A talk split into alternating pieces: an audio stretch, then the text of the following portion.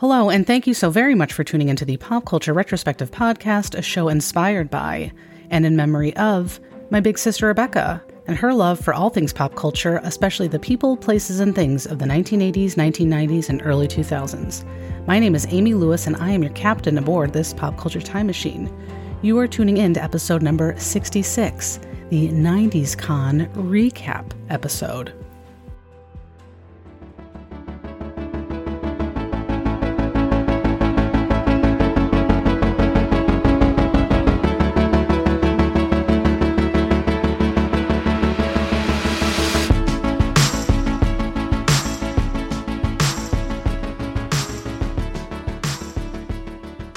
I'm not quite sure how I missed this, but I found out about a special event called 90s Con pretty gosh darn late, if I do say so myself. I believe it was in February of this year. Somehow I stumbled upon this conference being held in Connecticut, not too far from where I live, just a couple hour drive, and close to some family of mine. And the focus is on 90s pop culture. I mean, come on now. I just knew I had to go. Unfortunately, because I found out so late, I wasn't able to attend the entire weekend as it runs Friday through Sunday. But hey, I was grateful that I could even attend for one day. And this happened in mid March. I believe the conference was March 17th to the 19th. So I went on the 19th. I arrived at the Hartford Convention Center at about 8:30 a.m. and pulled into the parking garage. I was worried that it would take me forever to find parking, but thankfully there were plenty of spots. I noticed that a lot of people were waiting outside of the convention center. I read that there wasn't a coat check at the event, so it was best to keep coats in vehicles. I didn't want to wait outside. If you know me, you know that I can't stand cold weather. So I didn't want to be out in the cold with no jacket. So I took a quick selfie with the marquee board behind me with the 90s Con logo and headed back to the Marriott Hotel, which is located right next to the convention center. That way I could hang out somewhere warm. And the selfie, by the way, is not very good. I am horrible at taking selfies. I'm a photographer. I love photography. I hate taking selfies of myself because they always come out terrible. Anyways, it was obvious that a lot of people at the Marriott, and I'm biased towards Marriott because I used to work for them, so, you know, Marriott's just awesome. Uh, it was very obvious that a lot of people at the Marriott were attending the convention. I noticed a gentleman covered head to toe in neon colored gear, including 90s themed parachute pants. I also saw people wearing NSYNC and 90210 shirts. I also saw a plethora of fanny packs. I knew I had found my people. And to answer your question, I don't wear a fanny pack. I wouldn't be caught dead in one. Moving on. At 9 a.m., the doors for the convention center finally opened, so I made my way over there as I wasn't sure how long it would take me to get to the area where 90s Con was. After a quick bag check, I headed up the escalator, went to will call to get my official's 90con badge, and stood in line, anxiously awaiting the people to allow us in. People who had purchased VIP passes, I believed, were let in earlier as there were people moving about inside the convention center while I was waiting in line. Finally, after staring back and forth my phone for about an hour, they let us in after counting down from five, which just, you know, added to the excitement.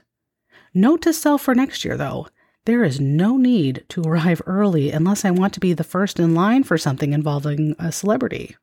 That was not on my agenda this year, so I slowly walked in. No need to run. When I first walked in, I stumbled upon the vendor, something I was really looking forward to. Unfortunately, I don't think it was formally announced anywhere in terms of which vendors would be there and what they would be selling, but I was excited to check everything out. There had to have been at least 30 to 40 vendors in all. It was hard to tell, but for the most part, what they were selling was of interest to attendees. Except for the renewal by Andersen's Window Company. I'm not sure if you are familiar with Andersen Windows, depending on where you live in the country or out of the country, but they, well, replace windows and doors on houses, and I'm guessing commercial properties as well. I've actually had a couple of windows and doors replaced in my own home by Andersen Windows. But, anyways, they seem to insert themselves into conventions and festivals that have nothing to do with windows and doors or home improvement or anything like that. I'm not sure how motivated people were to get new windows or doors when they wanted to get in line to see Kimmy Gibbler from Full House. Okay? Call me crazy, but I'm pretty sure they did not generate much business. Wrong crowd, you know? Anywho, back to 90s Con. People were selling 90s themed Funko Pops, posters, TV and movie still photos, candles, snacks, memorabilia, paintings, patches, toys, and earrings. I stopped by a business named Night Owl Designs and purchased three pairs of earrings. One pair has Betty White on them, amazing. Another has cassette tapes on them. I've already gotten a bunch of compliments on them. And the third pair I bought has the cast of Goonies on them. Those were for my wife as she loves that movie. It's like they knew I was coming and put out this jewelry just for me. I'll put a link to their Instagram account in the show notes. You could also purchase official 90s con gear at a large table, including items like a baseball cap, which I bought, slap bracelets, which I also bought for my kids, as well as a windbreaker jacket, a beanie baby looking bear, sweatshirts, t shirts, and more. Finally, there were also several tattoo artists there that's right, if you went to 90s Con, you could bring home a permanent souvenir. I'm not quite sure what people got for tattoos while they were there, but I think some people may have gotten their favorite 90s stars autographs on their bodies. I'm not kidding.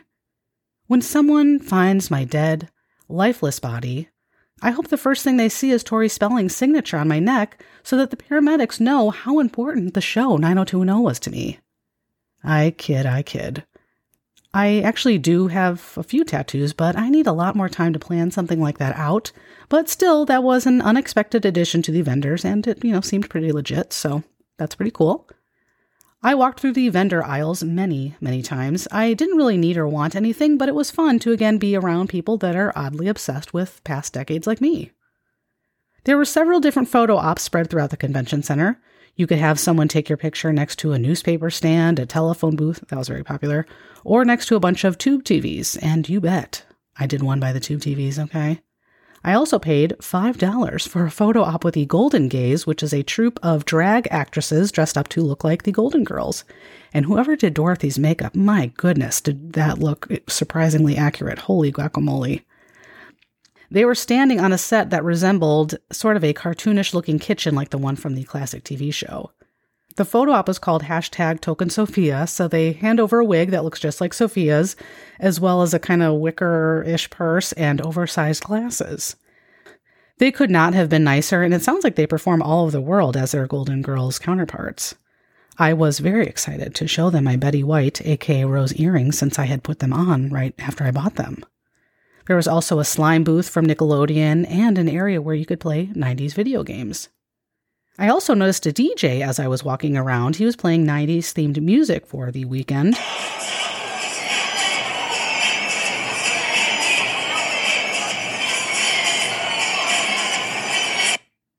Thankfully, it wasn't overly loud, which I really appreciated which that's when you know you're getting really old. It's, you know, when you walk in somewhere, you're like, oh, thank God this music isn't really loud. I can focus and concentrate and I won't leave here with a migraine. Anyways, throughout my day at the convention, I heard music by Nirvana, Kris Kross, and Backstreet Boys, among many, many others. I'm assuming he played NSYNC as well, but I must have missed it. And I think we all know that NSYNC is significantly better than Backstreet Boys. Trust me. And feel free to fight me on it. I will win, and I'll show you some dance moves. Anyways, throughout the weekend, there were many panels held where you could see any number of celebrities from a certain TV show, musical, genre, or movie. For example, on Saturday, there was panels for Saved by the Bell, All That, Hocus Pocus, Charmed, Full House, and 90210. And I was definitely bummed I missed Saved by the Bell, especially, and Full House. I know the other panels were quite popular as well. However, on Sunday, I attended most of the panels that were offered. The panels are included with your entry ticket, so I wanted to make sure to take advantage of that. Each panel was facilitated by an employee of People magazine. The facilitator asked some of their own questions, and then the last few minutes, the audience was able to ask their own. The first panel I sat in on was for the movie Clueless. In attendance for the panel was Alicia Silverstone, who played Cher, Stacey Dash, who played Dion, Breckin Meyer, who played Travis, and Elisa Donovan, who played Amber. During the Clueless panel, Alicia Silverstone commented about how she didn't really get to know her co actors all that much. She was in every scene of that movie, so her time making the movie was quite busy. Silverstone had just come off of making eight movies back to back when she was in Clueless, so she expressed feeling quite exhausted by the time she got to this movie. When asked what her favorite scene is, she said it was the scene in which she and Dion are driving and things go a little crazy, and that is definitely an amazing and hilarious scene in that movie. Breckin Meyer was a highlight of the panel, that is for sure. He was getting the uh, American Sign Language interpreter to sign the most random things, including poop, and then the lyrics to Lose Yourself by Eminem. And he later recited the lyrics to Ice Ice Baby, which, you know, the interpreter had to do. And that was also pretty hilarious. But he did a really nice job of just sort of bringing attention to the interpreters, who are really incredible. And he gave um, the woman who was doing it a hug, which was quite sweet.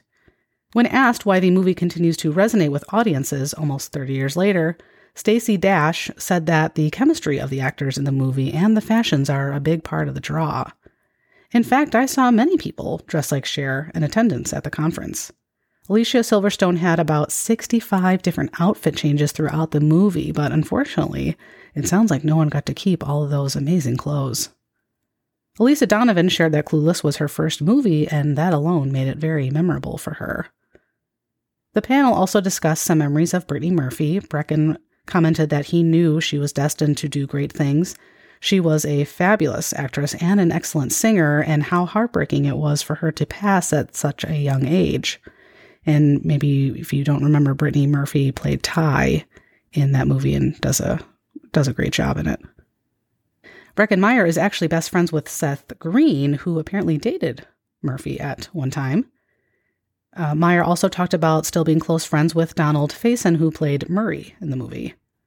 And although he was not at 90s Con, the cast members present talked a lot about Paul Rudd and how incredibly charming, handsome, and genuinely kind he is. And that is definitely true. The panel facilitator asked the group what they are up to these days, and here's what they had to say. Stacey Dash is currently doing a lot of interior design work. P.S. I think she's in her mid to late 50s, I think I read, and she looks amazing. Um, Elisa is an author. She wrote a book recently about her father who died of cancer, and it's called Weeping on Your Knees. The book is actually being turned into a film. Breckin is a writer for the show Robot Chicken with his best friend Seth Green, which I didn't realize that, and my sister actually loved that show. I think it's on Cartoon Network, I want to say. Uh, Alicia recently starred in the film Perpetrator, which has been shown at the Berlin Film Festival. She is also going to be in a movie called Reptile with my imaginary husband, Justin Timberlake. Silverstone was later asked if she would ever do a reboot of the film Blast from the Past, which she starred in with Brendan Fraser, who recently won an Oscar for his role in The Whale. She said that she absolutely would. The second to last question was from an audience member, and it was about which tape or CD did the actors and actresses wear out in the 1990s, or CD or tape, I think it was. Alicia said Jagged Little Pill, the album by Alanis Morissette. Stacey said Anything by Nirvana, good call on that.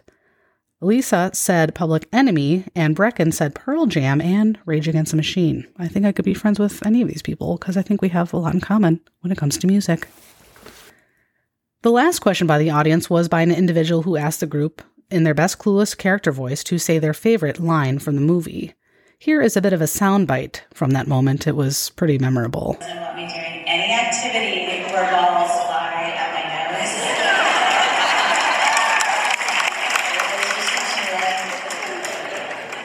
I totally paused.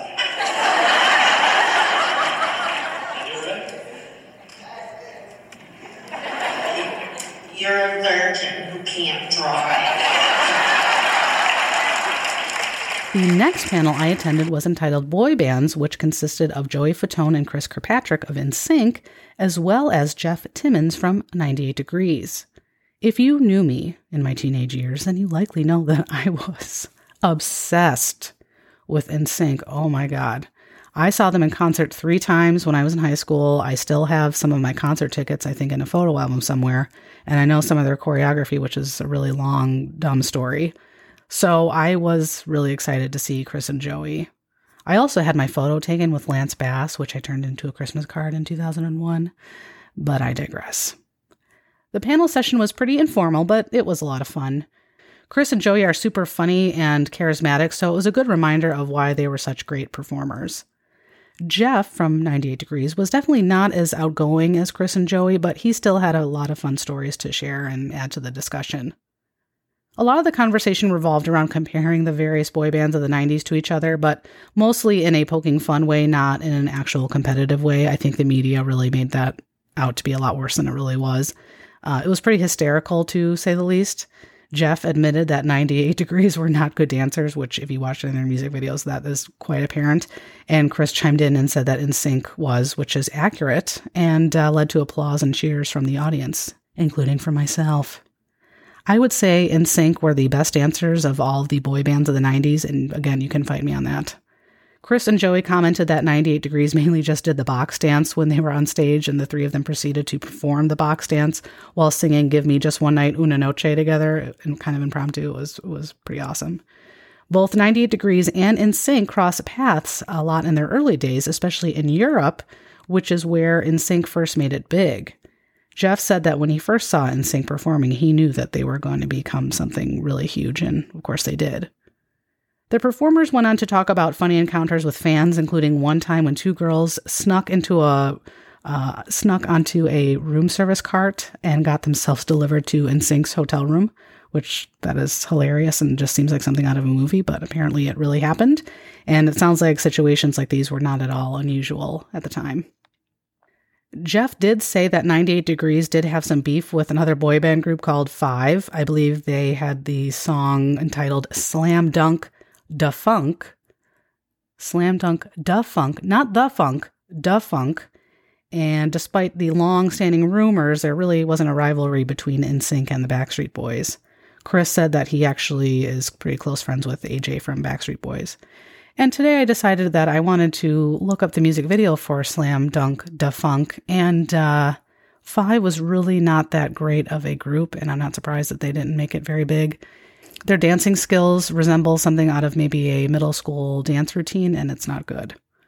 Anyways, for the most part, it sounds like members of both NSYNC and 98 Degrees continue to be in contact with each other.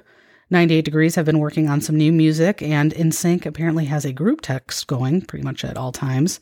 Lance apparently is the very nostalgic member of NSYNC and often reminds everyone of anniversaries and milestones from the group's history. Jeff ended the session by saying that NSYNC should reunite and that it's way overdue. Of course, everyone screamed and cheered when he said that, including myself. But we all know that my husband is not going to agree to that. Ugh, so sad. I just wanted to take a quick break to tell all of the wonderful listeners of the show that I have a new subscription option program called the Pop Culture Retrospective Superfans. If you have been enjoying the show for a while and love the content, please consider becoming a supporter of the program. Believe it or not, podcasting is not free. There's a lot of overhead to host the shows, run a website, have the appropriate equipment, and more. And I devote literally hours of work to each episode between researching, recording, and editing, which I absolutely love doing. But after almost three years of doing this show, I am stepping out of my comfort zone and starting this new program to help ensure my show continues for years to come. Each month, subscribers will get access to an exclusive episode, early access to regular shows, and more. You can learn more about the program by visiting my website, www.popcultureretrospective.com, and click on the Subscribe and Support the Show tab at the top. And now, back to the show. The final panel I attended was on the Wonder Years. In attendance was Danica McKellar, who played Winnie Cooper, and Olivia d'Abo, who played Karen Arnold, Kevin's older sister in the show. And I'm sure I'm butchering her last name. I have, for some reason, I have a hard time pronouncing things, especially when there's vowels involved, and you'll learn that in my uh, in an upcoming episode. Um, it's I blame growing up in the Midwest for that. Anyways, I didn't realize this, but d'Abo was actually British with a thick British accent, so she had to perfect an American accent for the show. Out of all the panels that I attended, Danica really seemed to be the most down to earth celebrity that I heard speak. And her mom was actually in the audience during the panel, which added another layer of just making Danica incredibly endearing. And again, she she also looks amazing. I think she's pushing 50 as well, mid 40s, and she looks like she's 25. If Danica had trouble remembering something from the show or her childhood, her mom would help remind her. It was pretty cute. Um, I learned a lot of interesting behind the scenes information about the show and Danica, which I didn't know before. First of all, the character of Winnie Cooper was only supposed to be in the pilot episode. However, she did such a great job on the show and was such a sweet character, I'm sure everybody remembers that, that she remained on the show for the duration of its run of six seasons. Danica's sister was also considered for the role of Winnie Cooper, but it was given to Danica, of course. However, her sister, her name is Crystal McKellar, was cast as Becky Slater, a role that was created just for her. How cool is that? Both Danica and her sister did acting as sort of a side gig just for fun. It was never supposed to be a big, huge, you know, time commitment or something they were pursuing to do like full time. McKellar's parents tried to keep her as grounded as possible during her time on television.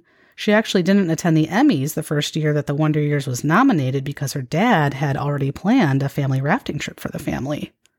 Also, the kiss between Kevin and Danica was her first kiss ever, and it was quite perfect to say the least because she actually had a real life crush on Fred Savage. I mean, who didn't? He was adorable and looks the same to this day. He's still pretty cute, but sounds like he might be kind of a jerk behind the scenes. I don't know. It doesn't matter. This isn't a gossipy uh, podcast, but that's just interesting.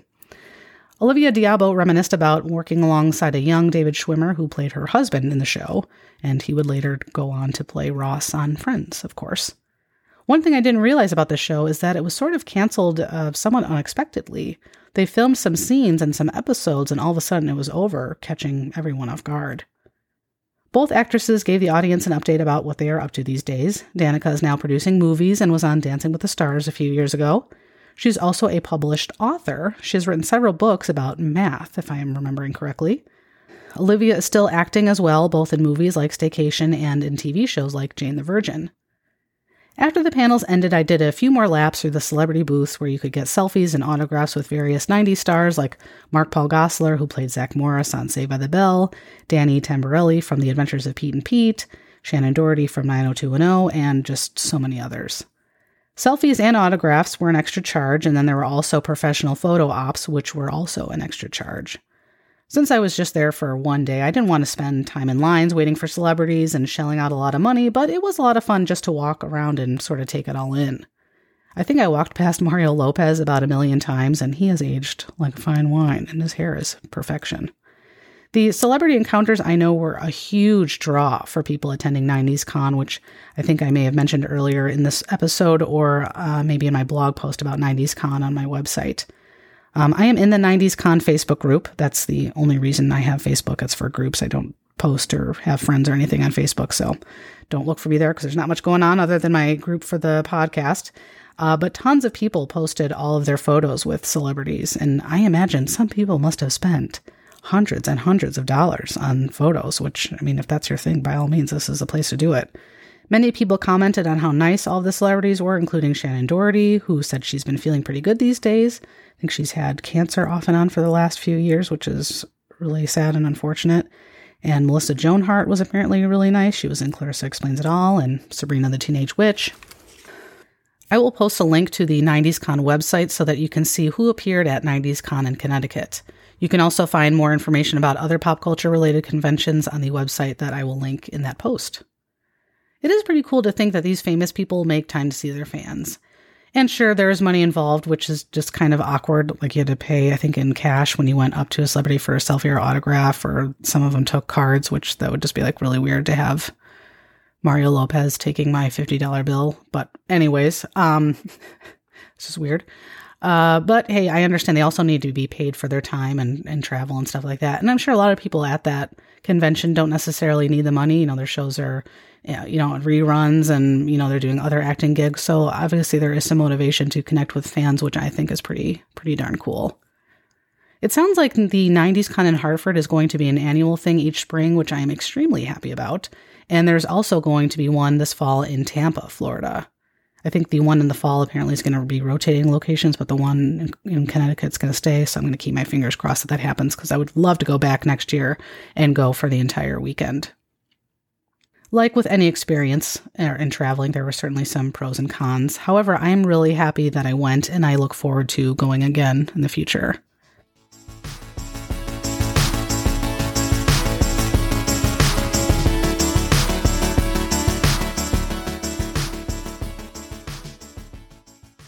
I hope you will join me for my next show where we will be discussing a few television episodes of well known TV shows from the 90s with the help of my new friends over at the 90s Noise podcast.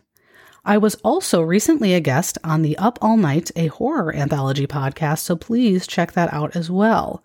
I'll put a link to both of those podcasts in my show notes. Until then, be kind, be safe, and hold on to your memories.